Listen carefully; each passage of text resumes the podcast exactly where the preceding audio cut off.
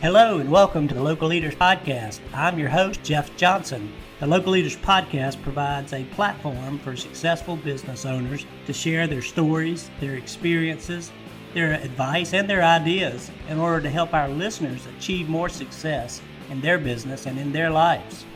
Get ready, another great show is coming up.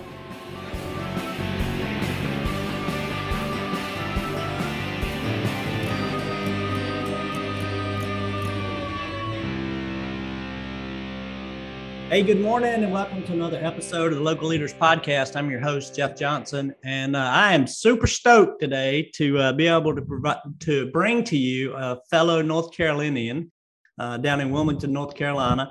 Um, we've got Matt uh, Did I get it right, Matt? Piccinin, but yeah, it's close. close oh enough. man, I meant to ask you that before we started. Close enough. Um, so we got Matt with us today. He's a co-founder of Shuckin' Shack and um, these guys are awesome. I've actually been there before. It's been a few years back, um, and and didn't know Matt at the time. He was probably in the kitchen or um, or filling some kind of void there because uh, he's known as the utility infielder and co-founder of Shuckin' Shack. Uh, Matt does it all, and uh, we're happy to have you, Matt. Thanks for being here. Thanks for having me. Hey, man, we are like I said, I'm stoked to, to have you on because you're um, you know your experience and what you guys have been able to do with Shuckin' Shack is is uh, awesome, and I think a uh, an inspiration for our listeners to um, kind of learn about more about what you've done and understand it better and hear your story. So, with that said, I'd love to just hand it off to you and let you tell us a little bit about Shuckin' Shack and, and what you guys are up to. Yeah, so uh, Shuckin' Shack started in 2007. Me and my business partner uh, Sean Cook. He uh, he owns a little rental shop, a beach rental shop down on the corner in Carolina Beach, and he had his eye on this little, you know, 900 square feet, 950 square foot building uh, that was a little arcade. And we had known each other just from hanging out in the bars in Carolina Beach. Back then, you had about five or six places to hang out. So it's it's grown immensely over the years. But you know, you ran into the same people, especially if you lived during the winter, because there wasn't much going on. Yeah. Uh, you had the same little group that you hung out with. So you know, we we became buddies, and in one day he called me up. We there was the lease sign went in the building we're in now. Um, so 14 years ago, lease sign went up, and he called said, "Hey, you want to open an oyster bar?" We were in Carolina Beach. You know, there, there's good seafood restaurants there, but nothing kind of like we just wanted that dive bar, oyster bar kind of feel. Nothing, nothing too, you know, white tablecloth, anything. You know, it was just one of those come in barefoot, put your surfboard at the front door, ride your bike, do do what you want, and we'll take care of you. And honestly, it, it started out as, um, you know, I was 26, he was 28. It started out as let's just have some fun with a bar in a beach town. Yeah. Uh, we both borrowed a little bit of money off our parents, got some credit cards, and what we thought was going to sign the lease in May. And what we thought we were going to open Labor Day weekend uh, turned into Thanksgiving because we had absolutely no idea what we are doing other than we were building a bar, having fun. We would have buddies in there. Beers would be drank just to come up with designs. Like we didn't have plans. We would just sit there and say, okay, what are we going to do with this wall? And have a few beers. Next thing you know, you know, we've got we've got something. So we opened Thanksgiving, the Friday of Thanksgiving in 2007 in Carolina Beach. At that point, like I said, the wintertime, there wasn't much going on. So we only did dinners. Uh, we opened at five. I think it was like five to midnight or five to 11, we, something like that it could have even been five to just whenever we closed, people stopped showing up. Yeah, uh, whenever uh, you decided you had enough, right? That's it. I mean, basically, you know, you could look you at that point, you could walk out on the street at 9 30 in, in January and go, there's nobody else coming coming by tonight. Uh, yeah. So we we did that through about March and then decided it was, it was time to kind of hit it hard. We we got our feet underneath of us and and back back this up a little bit. Neither one of us had any really real true restaurant experience. I'd been a bar back for two weeks at a local place, and, and Sean did a, a very limited amount of managing a restaurant when he was in college. Uh, so again, like I said, it wasn't meant to go really anywhere where where it is now. It was kind of one of those things we just let's have some fun with it. So we opened in March for lunches, and and at that as that summer kind of got going, kind of got busier and busier and busier, and and it just kind of it flowed for the next two to three years and, and we figured hey we we've got something here it's, it's kind of cool people like it it's a dive bar it's it's ma- mainly seafood we got one fryer uh, one steamer our kitchen's 140 square feet so wow. it was basically like, let's give it a shot and, and we'll look for another location.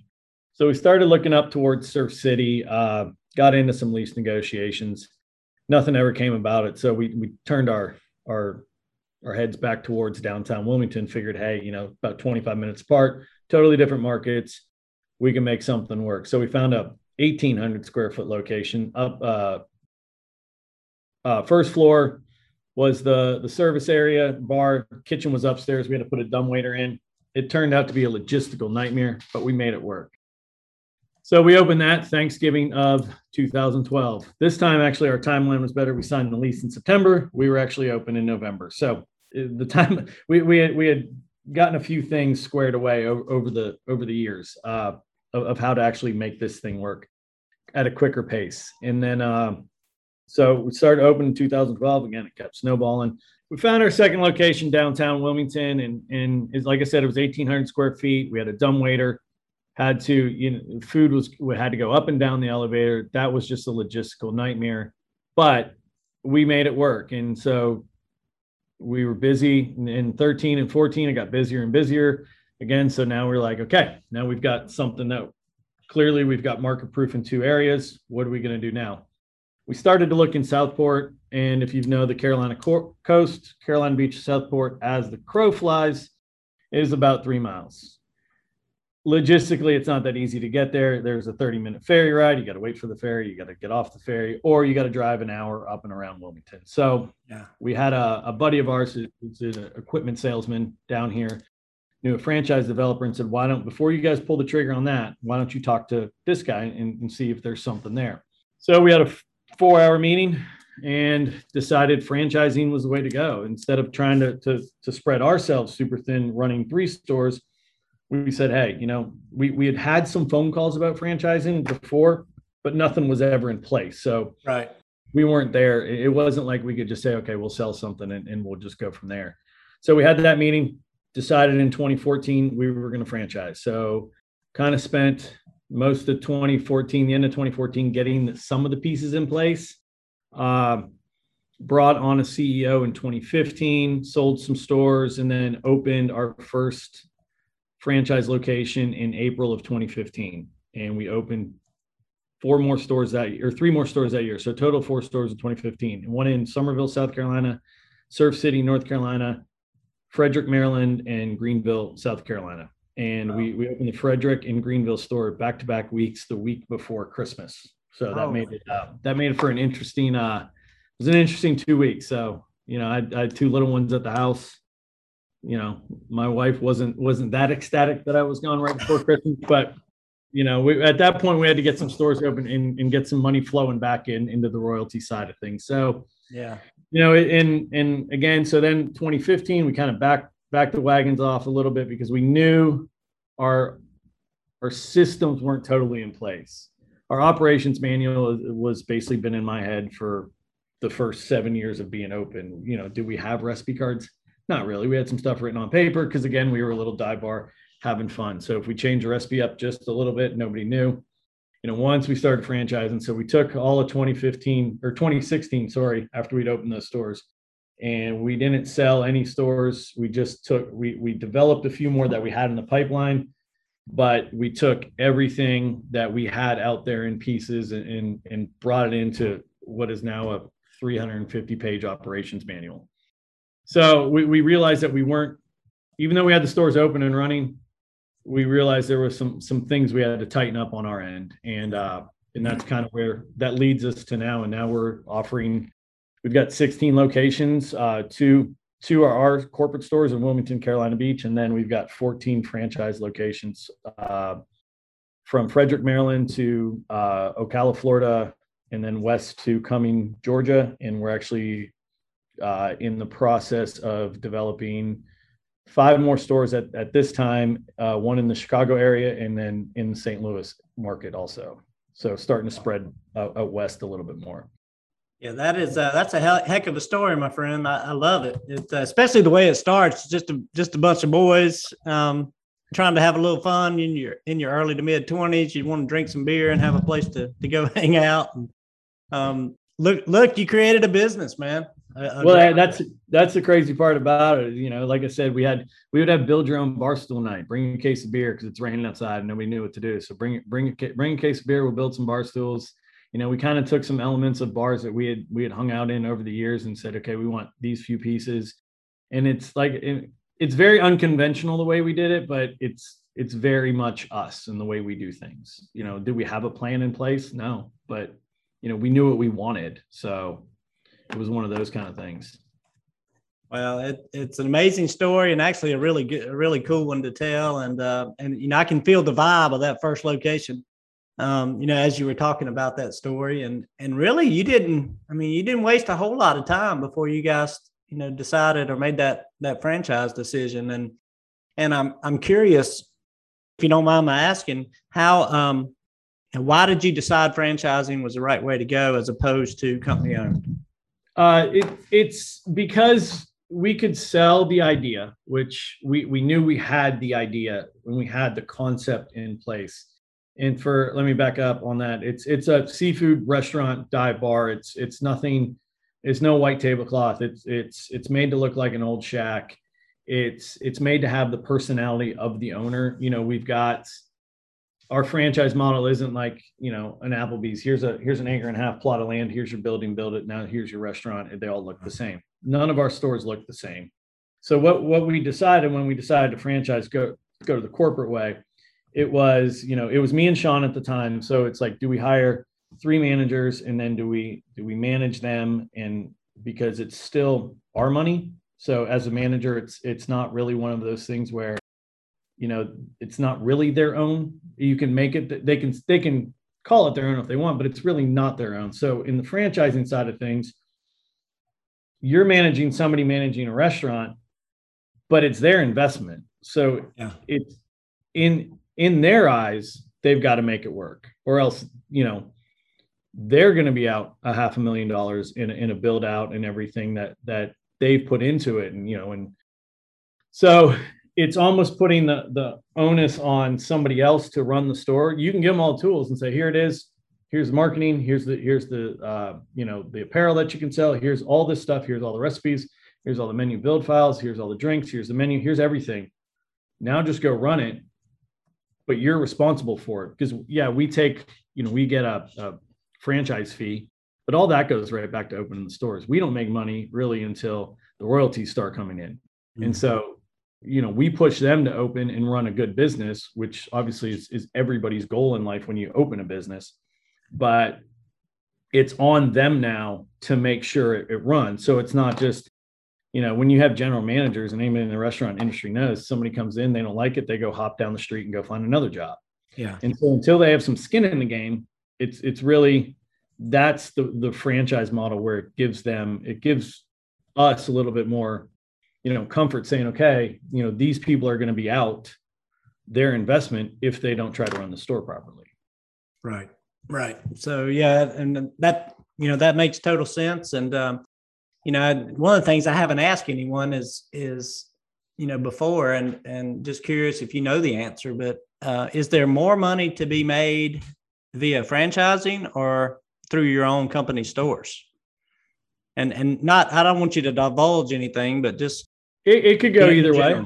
Okay. It could go either way. Because if you know, if you're able to develop to develop three or four cash cows, and then you know, you're always going to have some, some some restaurants that struggle, and you're always going to have some restaurants. You know, we've got our top eight, and then we've got our our bottom eight. And yeah. so, is it just do you open one of the the bottom eight, or do you open the top eight? So, it's one of those kind of things, and it's I I think and I don't want to say there's less of a headache because you know we sit up in this office and and we we spend a lot of time in the restaurant, but when we have our team meetings, I mean, we look at the numbers of each store and say, how are we going to help these lower performers turn into these catch these top per- performers? Right. I think it just it it depends, and then honestly, your labor if you're running your own restaurants is obviously more than if you know you're not you're not having to staff all these restaurants. So you take some of the headache out of it. It's probably 50. I mean, it's probably a toss up. It just really kind of depends on, on yeah. what your model is and your food costs and your labor costs and all that kind of stuff. Yeah. Yeah. Now, are, are you guys watching? Eh, you know, is that one of the, and usually I ask this later, but, you know, what are a mm-hmm. couple of the key metrics that you're watching? I'm sure Prime is, is right there at the top. but are, are do you even watch it for your franchisees as mm-hmm. well? Yeah, I mean, our, our KPIs that we look at is, is basically our, our signature drinks. You know, our our our food to to liquor. There's more there's more money to be made in liquor than there is food, but we sell we're 70 30 split on food to to liquor. Uh, you know, we look at everybody's food costs. We have theoretical food costs uh, we we look at inventories for people. We have inventory systems set up. We look at labor. You know, there's a store right now that's running high labor, so we're trying to work through how to get their labor down a little bit more. Yeah. Uh, you know, you're managing more stores, but you're just managing the people and saying, look, this is the way we think it can be done. You put it into action. Right. Right. Yeah. You're more the you're more the think tank now. Correct. Yeah.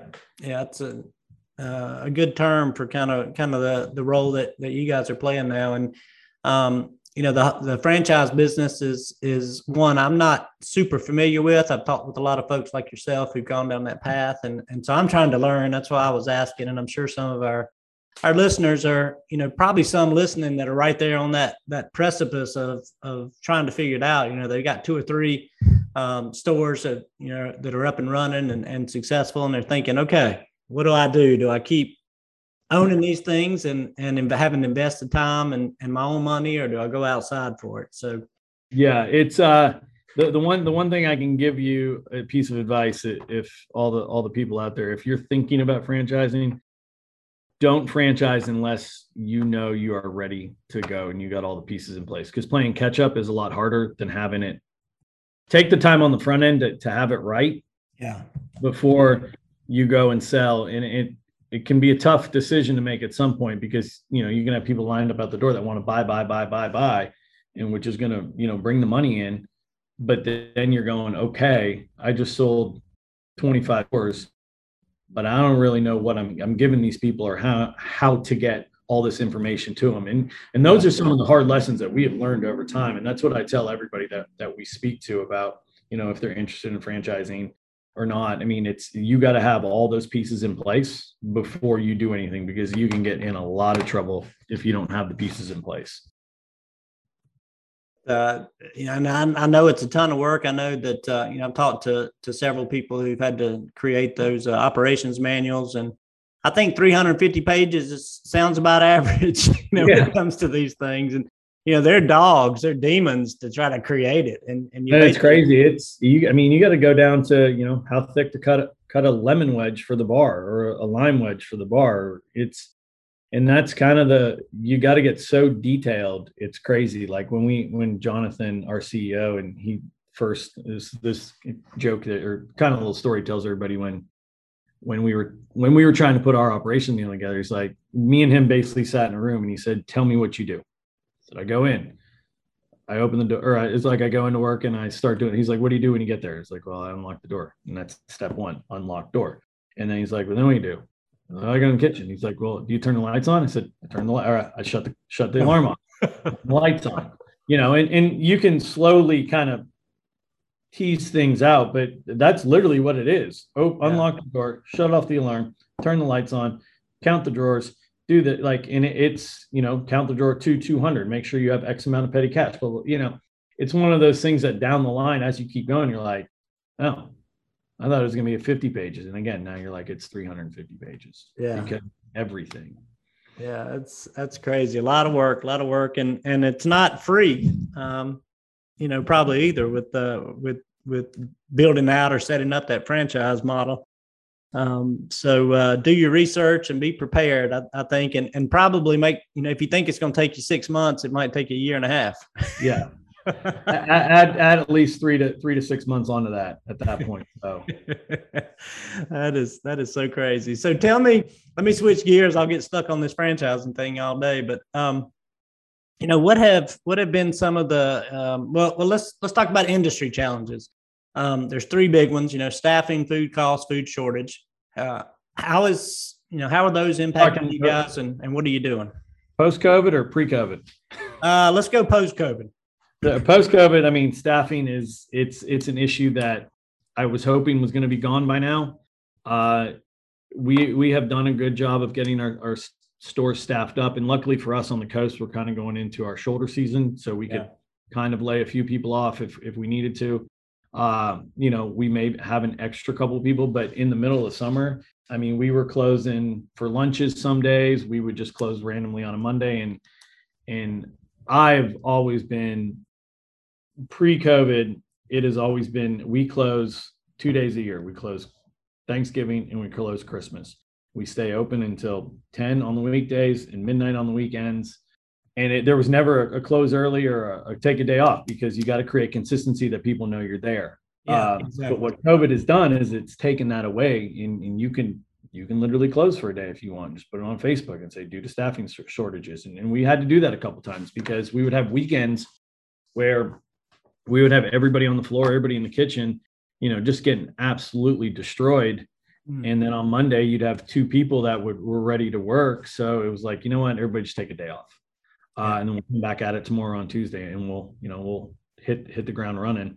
So staffing has has been an issue and it, it's going to continue to be an issue, I think. Not maybe not as bad in different parts of the country are, are having it worse. And when we were up in St. Louis on a site visit the other day, you know, there, there's signs in every restaurant everywhere yeah. uh, everywhere you go. Or, you know, a lot of people just doing takeout or, or delivery or something like that because they just don't have the staff. Yeah. Um, You're exactly right. Food shortages. I mean, that's that's another one where it's it's kind of become the norm, and I, I hate it. But it's uh, again, I was always under the impression never run out of anything. Order heavy or do what you can do to go find it if if you had to find a substitute but again, I mean, it's it's just become the norm. Like if we if we run out of wings one week for a couple days, nobody comes in and gets upset because you can't go next door and get wings, or you can't go down, down the other way and get wings. It's uh, it it's kind of it's kind of crazy that you know we, we had a pandemic and we just stopped making stuff. I mean, right now we're going through right now we're going through a glass bottle shortage with liquors you know we'll stuff that we would have never carried we're carrying now because we may not be able to get uh, a Cruzan rum. So we're going to get this dark rum. And you know it's stuff we've never carried but it's just it's the game right now. And and like i said no no restaurant is is getting away from it. So it's it's happening everywhere. And and food prices are the same. Wings are are astronomical. Uh, crab legs are higher than they've ever been and stuff like that. And it's just been it, it, it's it's different. It's it's a different way to, to to run things. So you got to really watch you know your food costs your your labor and everything right now and, and make sure you got the right people in place yeah. do you guys have a um you know as far as your menu goes and, and pricing do you have a, a, a set pricing for all franchisees or is it is it kind of market dependent and and the franchisees can can set pricing however they need. You know, it, yeah, it's uh it's market dependent really because you know we've got a store in Salisbury, North Carolina, which may not be able to, you know, get the prices that our store in Cumming, Georgia is getting, which is a suburb of Atlanta. But through the franchising world is is we're actually not legally allowed to to set prices we can give people our suggested pricing on on menu items when we use we've got a program where we can theoretically price out every every menu item that we have. So we can say, hey, look, at this price, you're going to run a 34% food cost. Now, if your market can get a little bit more, you know, you, you may get 30% food cost, or you can go this way. So, or you can go, you know, you can take it down and run a little bit higher margin, uh, but maybe maybe sell more. So we're not legally allowed to set any prices. We can give you uh, we can give you our suggested prices, but what we've also done on the menu for us for seafood the way the way the world is right now is we have taken it and gone uh uh sorry uh we my uh bookkeeper just stepped in for a second uh, we uh we've taken it and put market price on everything also all of our seafood is now market price so if, if crab legs shrimp oysters clams anything runs higher one week we can adjust the price or we, if it, if it comes down, we can adjust the price to go with that. So we've got chalkboards in each restaurant where it's got the market price on everything. Yeah, I've, I've seen something like that. We were down in Florida, down toward Destin, um, about a month ago, and uh, and and out on the beach having having some crab legs, and there were numerous items on the menu at market price, and so yeah. uh, you know you have to ask, you know, and and I think they were, I think the um, I think the Alaskan king crab legs, I think they were 85 bucks for That's a great. pound. Um, I think that was that was that, and and they had they had a pound and a halfer, and I think it was 110 or something. I mean, it's crazy. Yeah, it's it's goofy. I mean, we we've actually added some corn and coleslaw to our crab leg plate, so we, we can charge a little bit more now, and Yeah. it just looks like a fuller plate. So Yeah, you know, it's it's the game you play right now. yeah, it's uh, it's it's always something. So, you know, let, let me just back up the franchise piece again, and uh, and just ask one other question. What's what's the hardest part about you know the the franchising model? Is it finding the franchisees? Is it vetting or you know the franchisees? Is it dealing with the franchisees? It's I'll watch my words here. Uh, yeah, please do.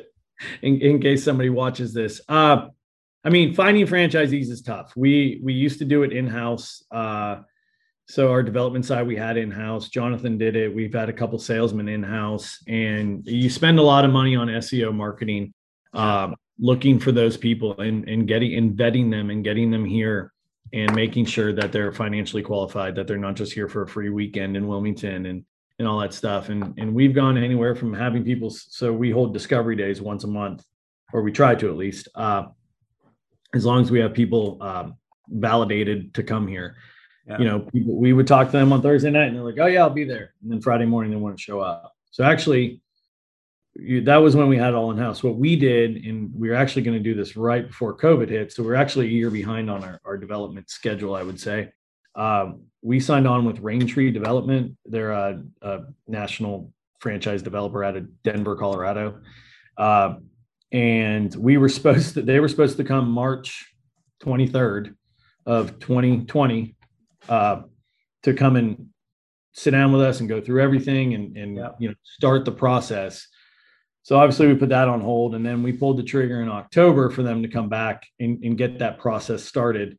Um, and so then we kind of went live with them of January 2021 and and now they handle all of the SEO marketing, they handle the lead flow, they handle the validation, they do everything right up until discovery day and then that's when the people come here and we sit down with them and talk to them.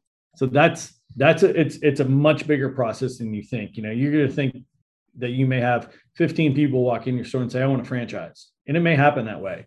But that doesn't mean they've got the money or they're they're you know they're financially qualified or they may not fit your system they not may not fit the personalities of you. Like part of our big thing is we have a what we call a an executive interview process where we'll, we'll break off into three separate groups of us everybody in our office and we'll interview them. And if, if we just don't feel the personalities fit even though they're financially qualified you know they're, business savvy if the personalities don't fit we just it, it, it's not going to work because it's a 10 year relationship.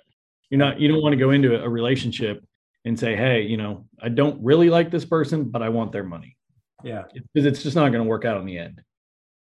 And then as far as like dealing with the franchise that franchisees that's tough because here in the office i mean we put a lot of we put a lot of effort in into marketing and design stuff and, and marketing plans and then you shoot it out to them and say and they ask for things and you send it out to them and then all of a sudden they're like oh we don't use that. So it's like you know what do you you know you ask for all this stuff so we take all this time put it all together but then you don't want to use it. So it's and it's trying to get them on the program and and with us is we're always trying to, to bring our cogs down.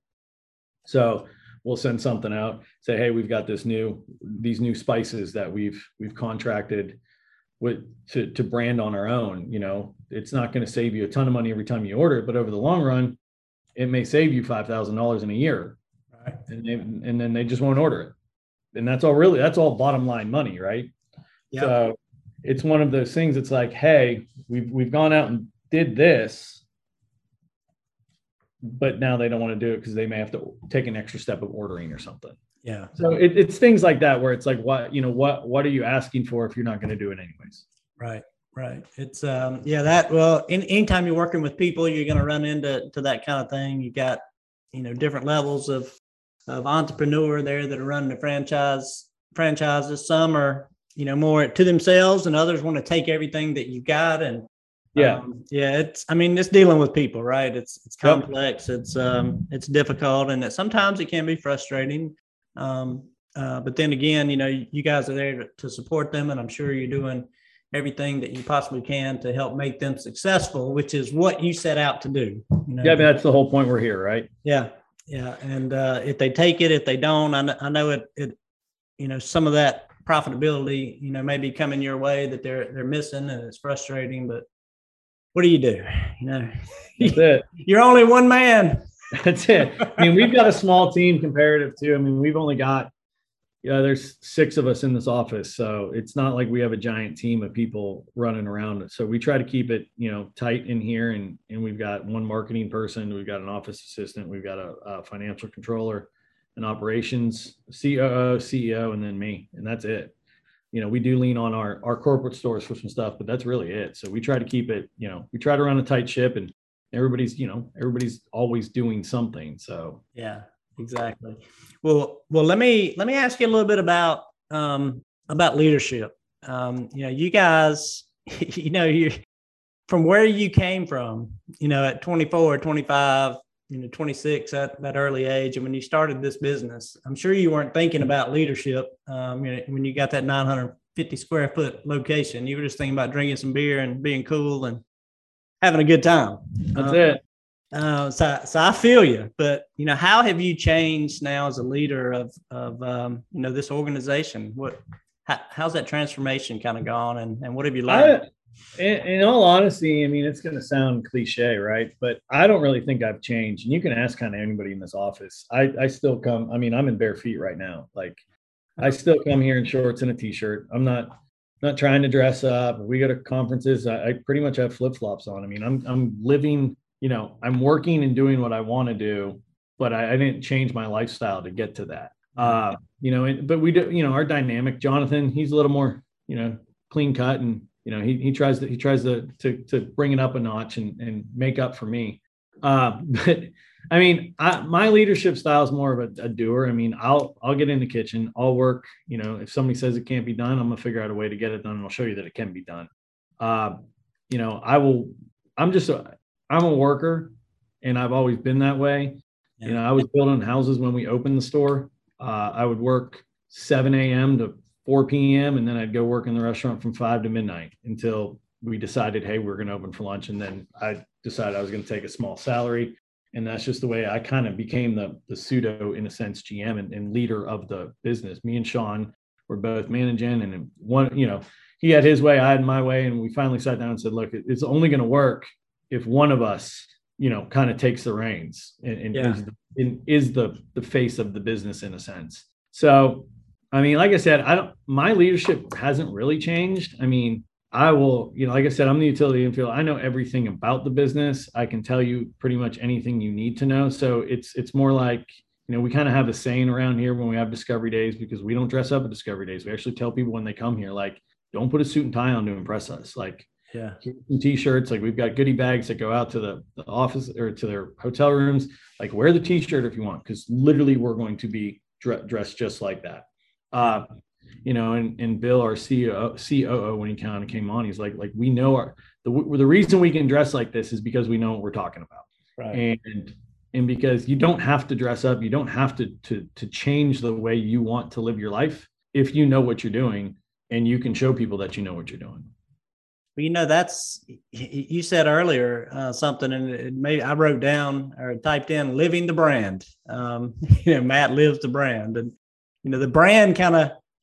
I mean, you're embodying all that. That to me, what it's about. You know, the shack, the dive bar, the, you know, the yeah, the cool, the cool beach vibe kind of thing. I mean, it, that's what it feels like to me. So yeah, I mean, for, like we, me and my wife dropped, we dropped the kids off at school this morning. We went home, grabbed the paddle boards, and and went and paddleboard ocean for about an hour this morning before we came nice. to work. Nice. So it's but that's kind of what it is. It's like, you know, like you said, it's living the brand. And, and if you can live the brand as the leader of the brand, then it's it nothing has to be, you know, nothing has to feel fake. Yeah. Exactly. And that's kind of what it is, you know, and, and we're pretty, we're pretty liberal with, you know, how, especially since COVID hit, you know, if, if you don't want to come to the office today, just just get your work done. As long as you get your work done, you know, and, and you show up to meetings and, and when you need to be there, do it. But if you want to work from home or you want to go somewhere, and, and as long as you get your work done, I don't, I don't care where I don't care where you're at. Yeah. It's uh, because I'd rather you enjoy your life. Like I don't want you to come to work and hate it if you're just going to sit behind a desk all day. Right. I, mean, I barely I barely come to this office in all honesty. Like I spend more time in the restaurant because that's that's what we do. We run restaurants. I want to see what's going on. I may want to jump in the kitchen and play with a recipe. I may want to get behind the bar and, and play with a, a new drink or something like that. I can't do that up here. So it's and honestly, we're a, we're literally a half block from the ocean. It's not like we're or not the ocean from the restaurant. It's not like we're in a high rise and in the city and you know we're literally I can I can walk to the restaurant in three minutes. Yeah. So, but that's just where that's where where our craft is in a sense. So why not be in the restaurant? Yeah. Talk to the staff. What's going on? What do you guys need? How can we help you? Yeah. Stuff like that. And and and like I said, I so in a weird roundabout way, like I don't feel like I've, I've really changed a whole lot. Well, that's I mean that's you you are who you are, and um, or as as I heard him say one time, I is what I is. that's that's about it, right? Yeah, and and and that's it. But like I said, you you know I think you are living the brand, and it's it's really cool. Sounds like a great environment, a great place to work. Um, you know, a great thing to be a part of. If you're a you know if you're a, an entrepreneur out there looking for an opportunity uh, in the restaurant space, uh, Shucking and Shack is is uh, an awesome place and uh, great food, great people, um, great vibe to it. And um, you know, please jump on the website, check out the the franchise opportunity information, and um, just get on the you know get on the the scope and make yourself known. We'd love to love to talk to you. Um, there's my little commercial. I don't know where that came from, but I thought, why not? You know, you never know who we're going to reach with this uh, with this podcast, so might as well throw it out there. Um, you know, I guess we're, you know, I just looked at the clock and realized that it was moving forward a little bit more briskly than I had anticipated. Um, just because it's, you know, it's such a great conversation and uh, so much to talk about when it comes to, to being successful and, and running your restaurant. But, um, you know, what do you think has led to your success, you know, with, with this business? And, and, and maybe can you, can you couple that with maybe some, some advice for, um, for those out there who are looking to take the next step and you know with their their concept? I think what what has led us to, to where we're at is is basically just and and i'm gonna it's gonna go back to living the brand because we've had some people before bill as our C, coo came on we we had hired a, a training director and it was kind of like he came in and was like, "You guys need to do this, this, this, and this." And and honestly, it was almost like it, it steered us back to being more corporate than we wanted to.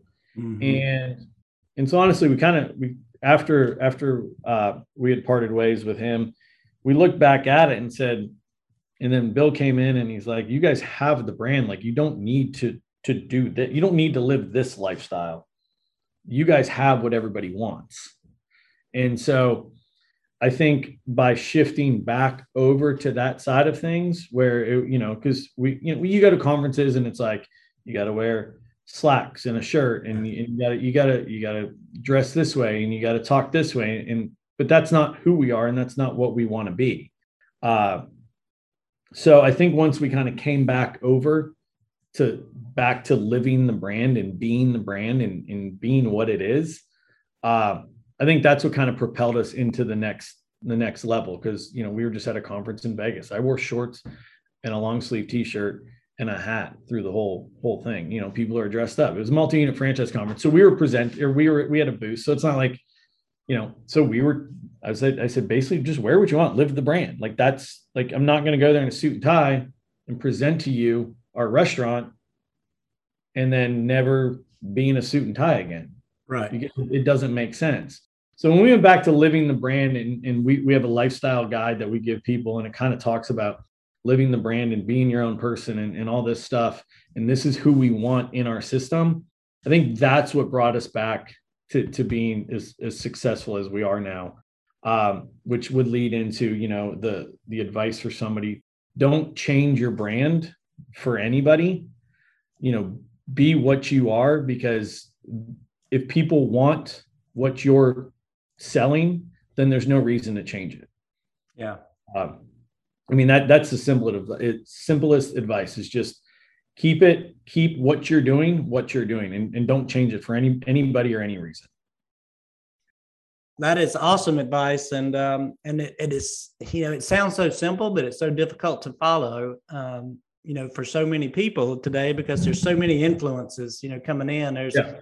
you know the expectations of others, the culture, the you know just tons of different things that are that are impacting you as a business owner, and um, you know it's very refreshing to to to talk to someone like you who's um, who's you know built this business around that identity and and and um, you know, in that brand, and and you're still living it, and you're sticking true to who you are. And uh, so, kudos to you guys for uh, going this far and this long, and being this successful, and and sticking sticking to it, sticking to your guns, for uh, for lack of a better word. And um, and again, I I, I want to be respectful of your time. I'd love to sit here and just keep keep grilling you about all the all the great things uh, you know all the advice and, and ideas and things that are in your head but uh, i know you got other things to do but i want to thank you for taking time to join us today and for sharing you know your experience and your your wisdom uh, with me and with our listeners. So thank you so much matt.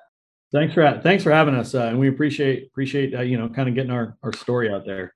Uh, next time you're in wilmington look us up. We'll, we'll oh dude dude, I'm going to text you and I'm going to say yeah. I'm coming, and I, you know, and make make sure that uh, that there's a spot for me and my wife because uh, my favorite seafood or two seafoods are oysters and crab legs. There you go. We got plenty um, of them. Yeah, and you guys are you guys are right there. I can. It, you still have the the the shuck and sh- the little small original location, right? Oh yeah, that that's our yeah, right there in Carolina Beach. That, right, little baby. That's not going anywhere. Isn't that right by the pier? Uh, no, it's right by the uh, Marriott, the courtyard by Marriott, right okay, there. Okay, okay, okay. There was something over there by the pier across the street that I, I noticed last last time I was up there. But yeah, I'm definitely going to check you guys out uh, again and and come back and enjoy it. And for all those those folks uh, down toward the beach, uh, Wilmington, Carolina Beach, uh, down in that that area, Wrightsville, you know, any of those, Shuckin' Shack, um, get over there, check them out. If you haven't had the opportunity to eat with them, uh, please do um, wonderful experience and uh, awesome food and um, you know in great locations. And and of course now we want to support those franchisees that are spreading out across the country. So um, you know look them up check them out on the website see where they are make sure you get over there and have a meal with uh, Shuckin' Shack thank you again matt for your time. It's been awesome brother. Thanks jeff. Appreciate it all right. For all our listeners, thank you again for joining us for another episode of the Local Leaders Podcast. Uh, we appreciate you joining us and we look forward to seeing you next time. Thank you for joining us for another episode of the Local Leaders Podcast. You can find us at www.jeffzpodcast.com or jeffcjohnson.com. And don't forget to follow us on Instagram, Twitter, Facebook, LinkedIn, and YouTube. Thanks again for listening, and be sure to come back every Monday and Wednesday for our next episode.